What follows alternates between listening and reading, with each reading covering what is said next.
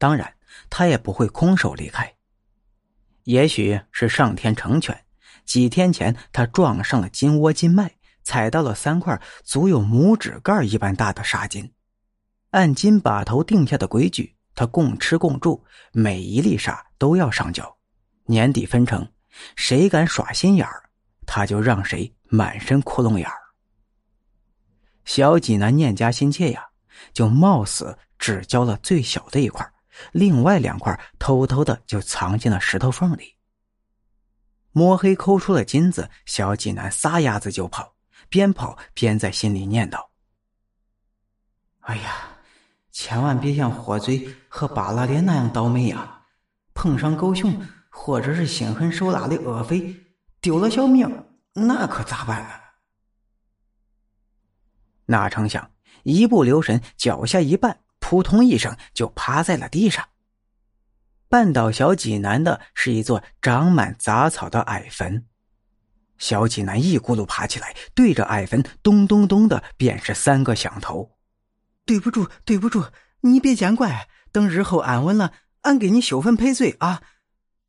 磕完头，刚站起身，小济南就瞅到月光下有个黑影正冲着他，嘿嘿的冷笑着。小济南仔细一看，发现那黑影分明就是已经死了的巴拉脸。他半身赤裸，肚子上还残留着斑斑血痕。小济南吓得半死，转身便逃。巴拉脸骂道：“哼，杂种，快把金子给我！”拔腿就开始追。慌不择路之中，也不知道跑了多远。小济南终于瞄见了一座小村子，小济南跌跌撞撞的跑进村子，咣咣咣的大喘着粗气，敲响一户人家的门板。不一会儿功夫，破败不堪的柴门就打开了，是一个身材消瘦的老者。小济南拖着哭腔，惶惶说道：“大爷，求你让我进去躲躲吧，有个恶鬼在追我呀！”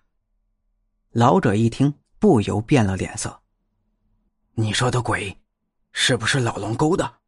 嗯，是他马上都追过来了。谁知老者“咣”的一声把门给关上了。你别怪大爷狠心啊，我也惹不起他们。你快走吧。小济南暗暗叫苦，又奔向对面的人家，接连敲了三四户，谁也没给他开门。就在小济南走投无路的时候，一个大约六十多岁的老者冲到他的跟前，一把薅住他的手腕，跑向村子中央。走，我们去找陈老大。陈老大见多识广，应该有驱除恶鬼的法子。走。片刻之后，老者带着小济南撞开了陈老大家的门。陈老大个头不高，四肢粗壮，瓮声瓮气的问：“六叔。”这小子是谁呀？嗯，大伙都叫我小济南，我是从老龙沟逃出来的。巴拉脸在追我，他早就死了，他是个鬼。鬼？他为啥追你啊？事到如今，小济南也不再遮瞒，忙不迭的掏出那两块纱巾。可能是为了他，这是我淘到的，我要回去救我爹。陈老大，这娃子还小。你快拿个主意呀！被唤作六叔的老者插话说：“陈老大眉头一紧，说：‘恶鬼难缠，你还是自求生路，自求多福吧。’